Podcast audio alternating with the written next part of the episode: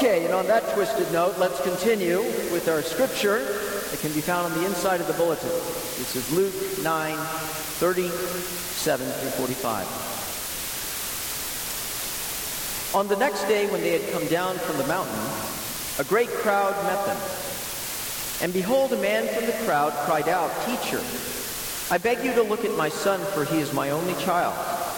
And behold, the Spirit seizes him, and he suddenly cries out. It convulses him so that he foams at the mouth and shatters him and will hardly leave him. And I begged your disciples to cast it out, but they could not. Jesus answered, O faithless and twisted generation, how long am I to be with you and bear with you? Bring your son here. While he was coming, the demon threw him to the ground and convulsed him. But Jesus rebuked the unclean spirit and healed the boy and gave him back to his father. And all were astonished at the majesty of God. But while they were all marveling at everything he was doing, Jesus said to his disciples, Let these words sink into your ears. The Son of Man is about to be delivered into the hands of men. But they did not understand this saying, and it was concealed from them, so that they might not perceive it. And they were afraid to ask him about the saying. The word of the Lord. Well, it's exciting to see some new faces here. Uh, and we recently had a Taste of Redeemer night at the Manning House where some new folks who had been coming for a while, we got together and enjoyed fellowship with one another. But, uh, you know, what's uh, a neat thing is when there's new folks here, I get to tell them more about myself because I'm somewhat of a strange and enigmatic figure. And so we're going to play one of my favorite games. Uh, it's called Four Lies and a Truth. Usually three truths and a lie, but I can do pretty much whatever I want from this pulpit until they come and take me away. So four lies and a truth is what we're going to play. So I'm going to give you four lies, uh, excuse me, three lies and one truth, three lies and a truth, and you have to tell me which one of these is true. Okay, number one, I was born outside of the United States. Could be true. English is not my first language. My degree is in international politics. I have rickets. You're going to feel very bad if I actually do have rickets, whoever lied. Okay? Okay. So I was born outside the United States. English is not my first language. My degree is in international politics. I have rickets. If anyone thinks that the lie is, excuse me, that the truth is that I was born outside the United States, raise your hand. Hmm. My wife, that's disturbing. Um, English is not my first language. Oh, she was a decoy. Oh, excellent. Excellent. I like that. English is not my first language. No? Wow, my facility of the English language betrays me. My degree, my degree is in international politics. Is that true or false? And finally, I have rickets. Is it that obvious? Yes, it's true. The answer, well, the real answer, stand up. My degree is in international politics. So I will be with you for a while as I have managed to escape the plague of rickets. You know, truth and lies are critical to life, aren't they? What you believe is ultimately how you behave. It said when Jesus was before Pilate that he came to testify to the truth. And indeed, Jesus said that if you hold to my teaching, you are really my disciples, and you shall know the truth, and the truth shall set you free. And so, truth is obviously critical to the Lord. That's why he came. Truth is critical to life because what you believe is how you behave. But the truth is that sometimes it's hard to tell what is true and what is a lie. Lies seem to be able to be dressed up in such a way they look, they look so close to the truth, the truth, they're almost truth, and yet they fall short. See, this passage is really about truth and lies. It's about the truth of who Jesus is. It's about the truth of who the disciples are. And it's about the unbelief of the disciples and the crowd. Their inability or unwillingness to acknowledge that which is true and that which is false. And that which spurs this question of truth and lies is a crisis. A man who brings his boy to be healed. The truth is that crisis tests what we believe. Our beliefs about life, they're underground, if you will, until a crisis comes and brings them to the forefront. And it's there where what we truly believe is unveiled.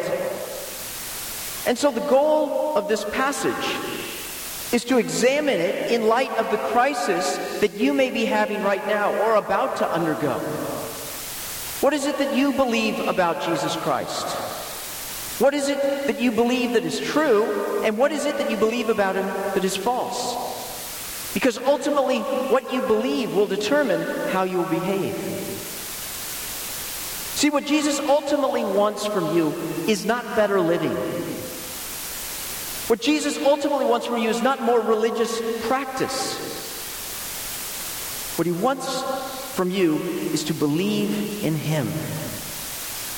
For Jesus said, This is the work of God, to believe in the one whom he has sent.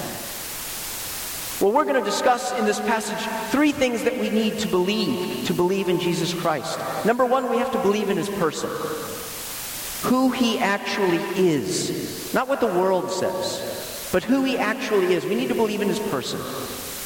Number two, we need to believe in his power what he has the ability to do, what he says he will do, how he will act in your life. And finally, we need to believe in his plan. God has a method and a way in which he is acting to accomplish our salvation, to accomplish redemption. The kingdom of God does not work in the same way as the kingdom of man. And so to believe in the one whom he has sent is to believe in his position, his person, to believe in his power, and ultimately to believe in his plan. Well, let's go ahead and take a look at these things. Let's believe in his person. Verse 37, it says that on the next day, when they had come down from the mountain, keep in mind they've been on the mount, Peter, James, and John. Jesus takes his main three and they go up and they see Jesus transfigured before him. They see him in all of his glory, his face shining like the sun as Moses and Elijah talk with him. It's the proverbial mountaintop experience. And they don't want to come down, but they do. And so when they had come down from the mountain, there was a great crowd. Mark, which has a parallel passage in Luke, helps to shed more light. It says that there was a great crowd around the disciples, and the scribes were arguing with them. And immediately all the crowd, when they saw Jesus, were greatly amazed, and they ran up to him and greeted him. They come down from the mountaintop right into chaos. Why does it always work like that, by the way? Moses is up there on the mountain, he comes down, and there's the roaring of the crowd. We have a mountaintop experience, and it seems that so often we come back from the men's retreat or the prayer weekend and are launched right into chaos. Well, what exactly are they arguing about, anyways? We know from this, uh, from verse 8 to 38, where it says, And behold, a man from the crowd cried out, Teacher, I beg you to look at my son, for he is my only child. And behold, a spirit seizes him, and he suddenly cries out, and it convulses him so that he foams at the mouth and shatters him and will hardly leave him. This boy and this man bringing his son has created this chaos the chaos essentially, uh, what's going on here is that he's begged the disciples to cast it out, but because they cannot, a huge chaos has occurred. Now, some things we know about this boy. The first is a spirit has seized him, the only child of a, of a father. And the spirit which has seized him since birth uh, sends him into these crazy uh, things here. The, the child cries out.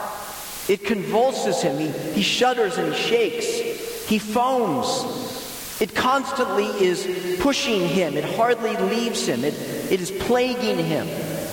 And indeed, in Mark, it says that it often tries to throw him into the fire or the water to kill him. Now, some people have thought he's talking about epilepsy here, but he, but he isn't. The Greek here indicates he's not talking about epilepsy. He's talking about spirit possession. There's something going on, there's something in this child. Now, if you read this story in various parts of the world, people will nod and agree. In the United States, Satan, for whatever reason, has found it much more effective to act like he doesn't exist. He's like the little red guy on your shoulder, almost a cute figure. But the reality, if we're honest and look at the TV, is we can discover and understand one thing that is patently clear, which is evil exists in the world, even in the rarefied United States of America. And I begged your disciples to cast it out, but they would not. They could not, excuse me. The disciples have tried to cast out this demon, but they can't. And so the disciples are frustrated. Well, the scribes are arguing with them. I can tell you the line of the argument of the scribes. Only God can perform miracles. You can't perform miracles. Therefore, the one you follow is not God. So the scribes are busy telling the crowd this is all a sham. And the crowd is just clueless to the whole thing. They're looking for a spectacle. They're not on one side or the other. They're just trying to figure out what's going on. And so they all run to Jesus because he's going to answer this thing. Jesus' response, pretty much to all of them, is, O faithless and twisted generation, how long am I to be with you and bear with you? Bring your son here. I think to myself, that's a pretty strong response, isn't it? From Jesus, gentle, meek, and mild. O faithless and twisted generation. So what's his anger? His anger is they're faithless. They don't have any belief. Who don't they believe in? Well, that would be obvious. It's Jesus and what he can do and who he is. Oh, faithless and twisted. The word twisted could also be translated crooked. Not walking in the straight line, not walking in the path of God. Like sheep who have wandered off the reservation. Faithless and twisted. Believing and behaving. How long am I to be with you and bear with you? See, he's saying this shouldn't be happening, this situation here. The disciples is really the, the main rebuke, I think, might be of the disciples. And you think to yourself, well, that's not fair, Jesus. They tried their best, they simply couldn't do it. Well, this passage doesn't make sense unless you look at Luke 9 1, which is the beginning of the chapter where it says, And he called the twelve together and gave them power and authority over all demons and to cure diseases. He's already tasked them as his messengers. He's already empowered them. He's already sent them out. They've actually already cured diseases and sent out demons. This is not new territory for them. But it seems in this particular case, they can't figure out how to do it. The scribes he's upset with because they should know better. They know the law. They're faithless and they're crooked. And the crowd is certainly faithless and crooked because they refuse to believe in the one who God has sent. Belief in behavior. You know, we point the finger at these folks, but we have to point the finger at ourselves as well and ask the question how do we respond in crisis? The disciples surely should know, right, and operate in the correct way. But when we experience crisis, we have the same questions and problems, don't we? We try putting in place the techniques that we've learned from the Bible, but they don't seem to work quite right. You know, life is full of trouble. And trouble, frankly, is the norm in life. The mountaintop is the exception. I used to think that life was a series of mountaintop and valley experiences. And the goal was to stay on the mountain and, and whenever you were in the valley, to get out of it as quick as possible. But the reality is, life is not like that at all. Life is a series of valleys and mountaintops at the same time, like train tracks running with each other. There's always something hard going on in life. Sometimes it's a lot harder, but there's always trouble. It's always there alongside you. And there's always blessings and goodness running alongside. It's how we deal with them. But when trouble is the norm and when it's feeling like it's overcoming us, do we believe that God is sovereign over our troubles? Or when we are in the midst of our troubles, do we believe that our troubles are bigger than God? See, much like the disciples or this man, we follow the same line of thought. When trouble comes, we think, what's wrong? God, why are you doing this to me? Why am I in the middle of this? We should not be surprised by a fallen world because we are not in heaven yet. And the reality is, Satan often attacks that which is most precious to us. Why do we fear something happening with our children if you have children? Because Satan knows how painful that can be. But Jesus is saying you're faithless and you're crooked because you're not acknowledging my position, my person, my identity.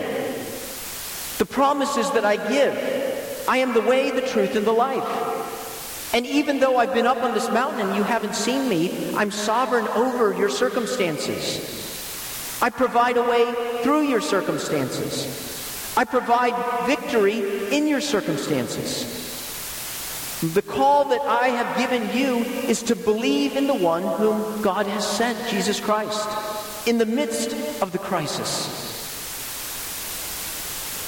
You know, when our son passed away, it was a crisis of crises.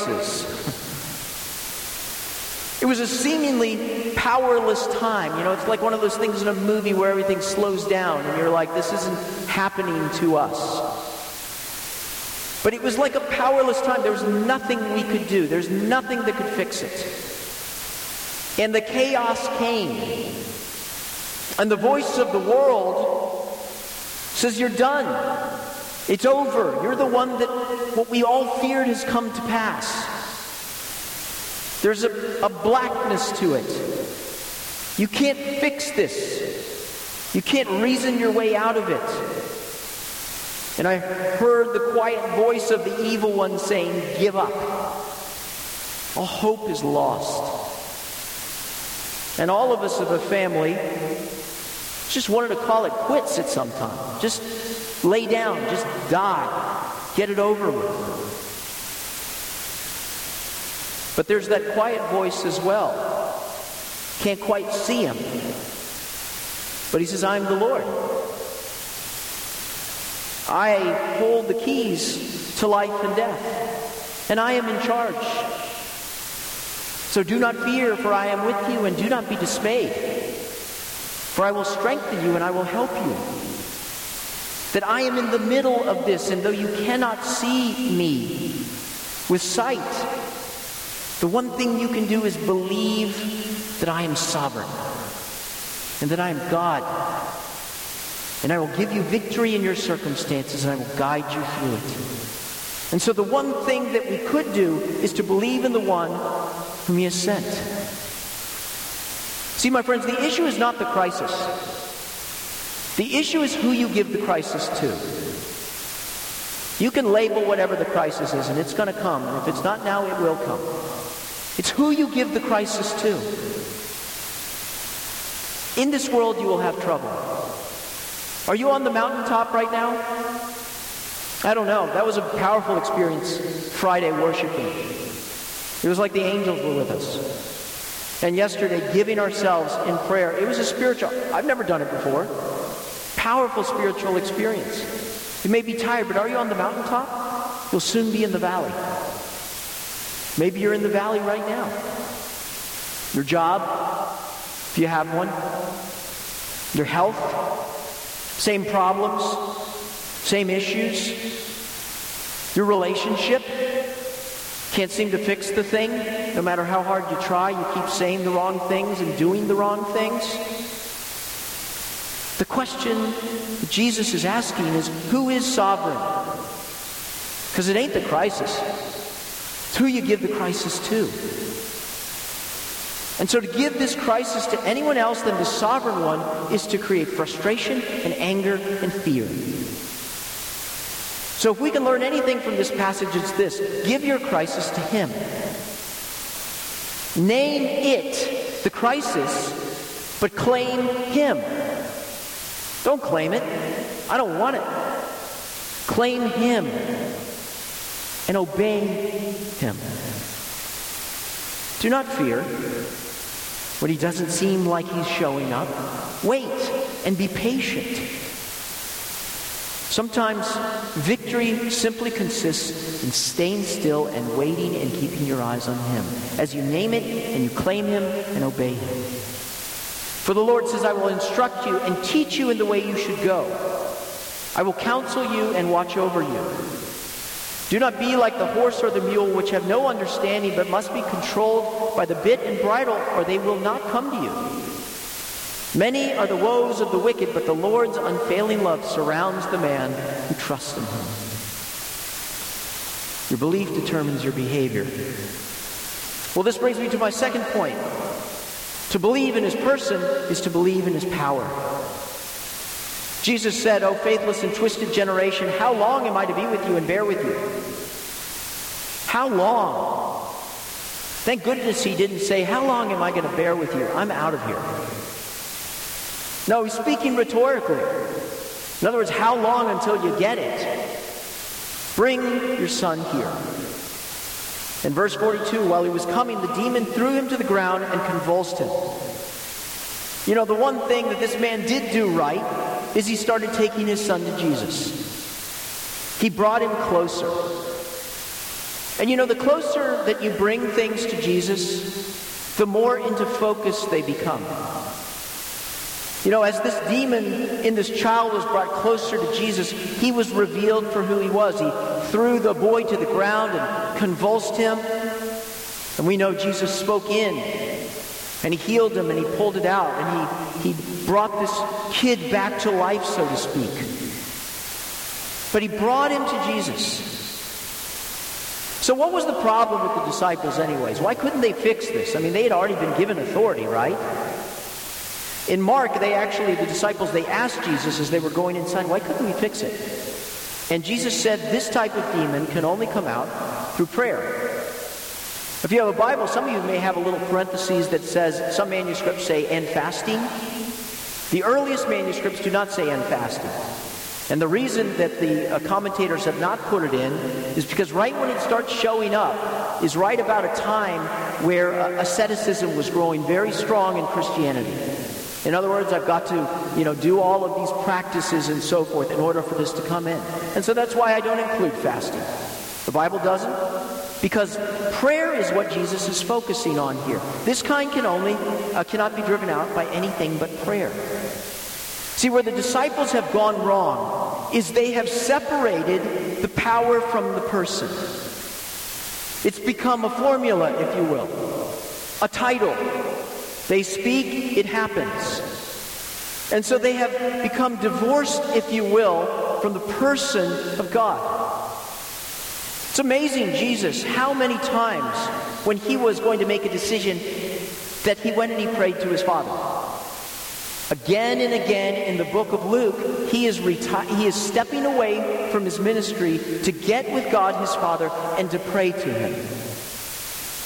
If the Son of God needs to have this vital union with the Father, should not the disciples as well? The disciples have become disconnected from the power of God.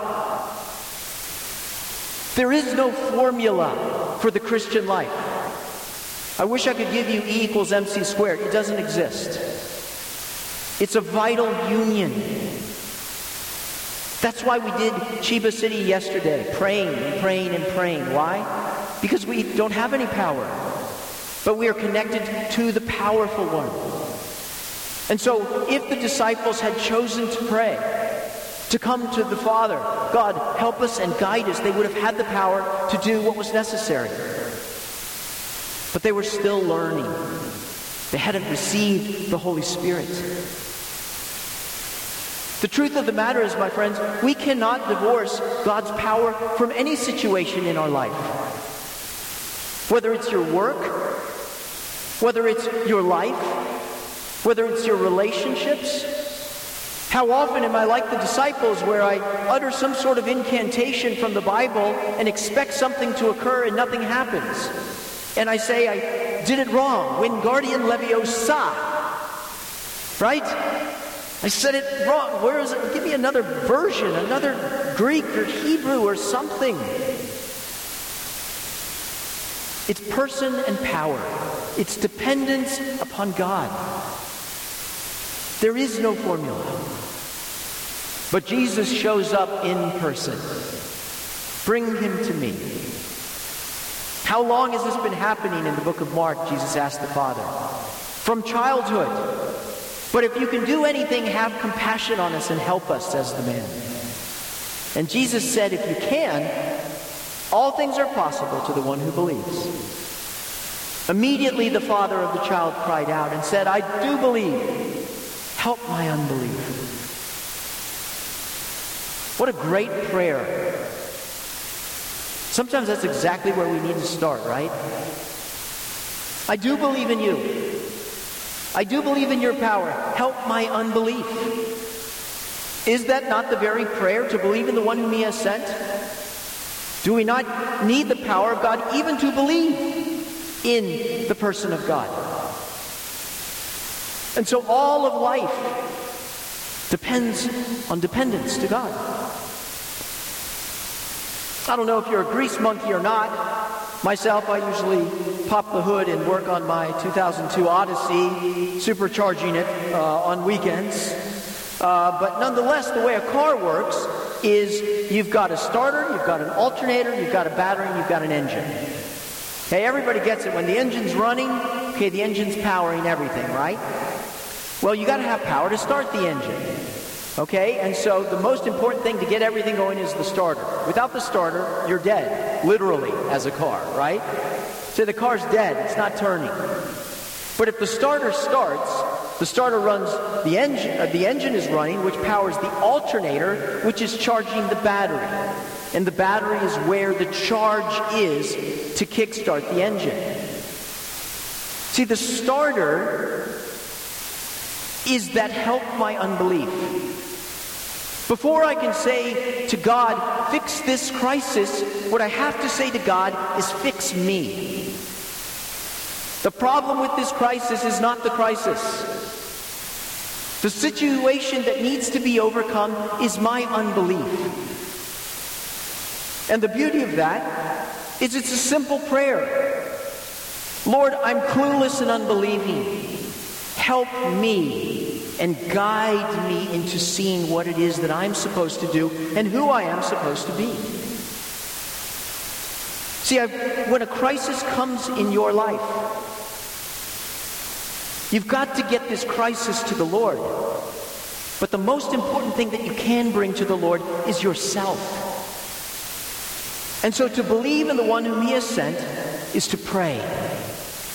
Lord, help my unbelief. The disciples, they totally skipped it, didn't they? No need for prayer. We got this one. I'm not sure what's up with your crisis, but prayer is the starter to your obedience. And all obedience is, is faith in motion that's been started by the power of God in your heart when you depend on Him. He's not going to work on your crisis if you're not going to give it to Him. When you're handling it, He says, You got it. Go ahead. So get serious about giving your crises to Him. But I am serious, Carlos. All right, show me your journal. Show me your thought life. Show me your initial prayer of how you are dealing with this crisis. Where is my mirror, by the way, so I can fix this, so I can look at myself as I'm saying these things? We're all in the same boat. Help my unbelief because it starts with me. Belief determines behavior.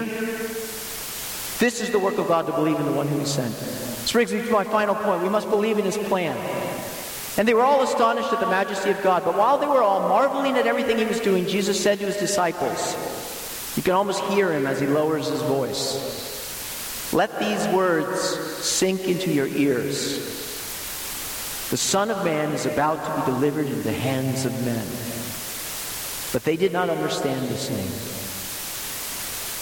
They're marveling at the majesty of God and what he's done.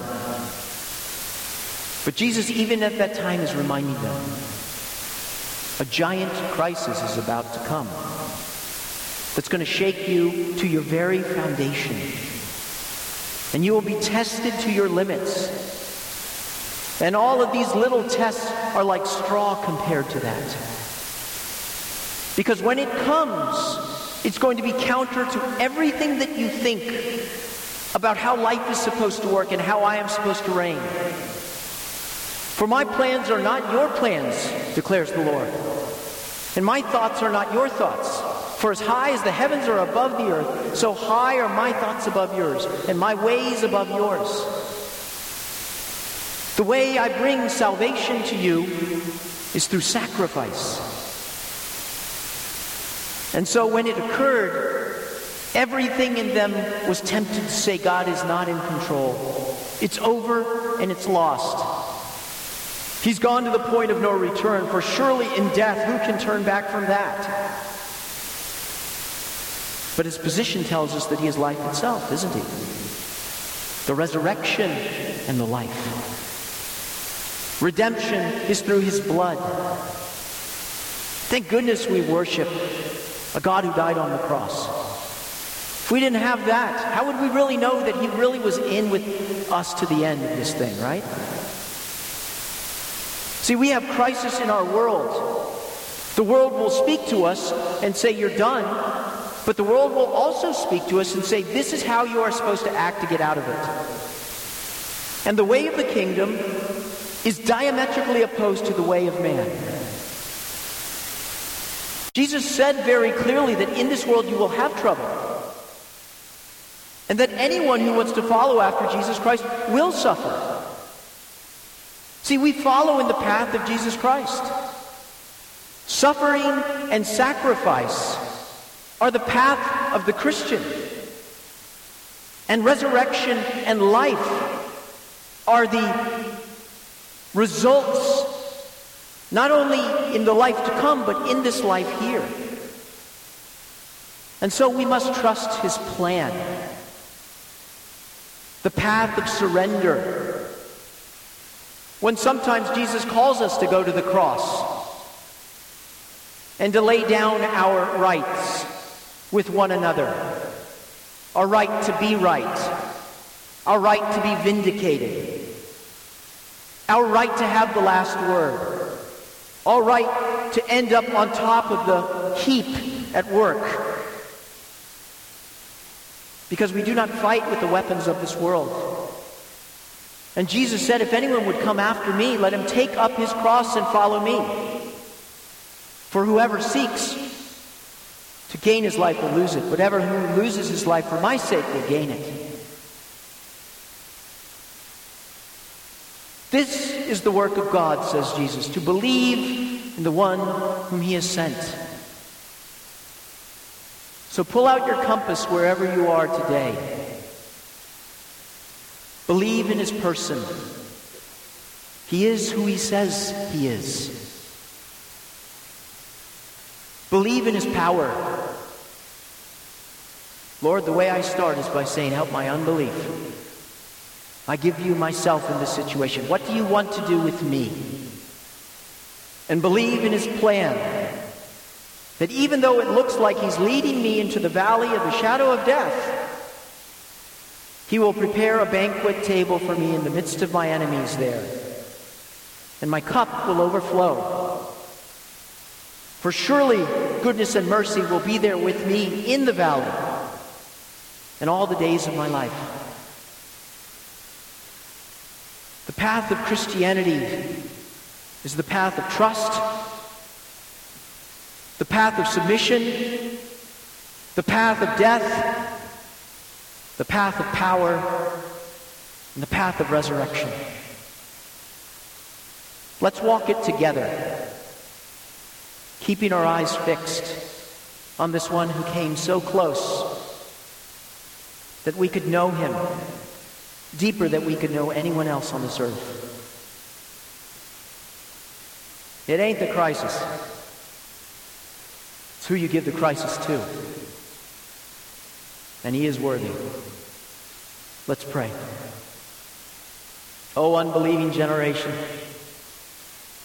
Lord, we do confess that though we are your people and have your spirit, we so quickly look to the ways of the world and the voice of the evil one who whispers, You're done. Not that way. Lord, help us to believe you for who you are, sovereign over our problems and troubles, no matter how big they seem. Help us to depend, not to rely on formulas or quick fixes, but rather your living presence who will guide us as we conform ourselves to your likeness and your will first. And Lord, help us to trust in your plan, to not be afraid of what lies before us, for we know who lies before us and who lies on the other side. These are our prayers. We pray that you would bless them today. We pray all of this in Christ's name. Amen.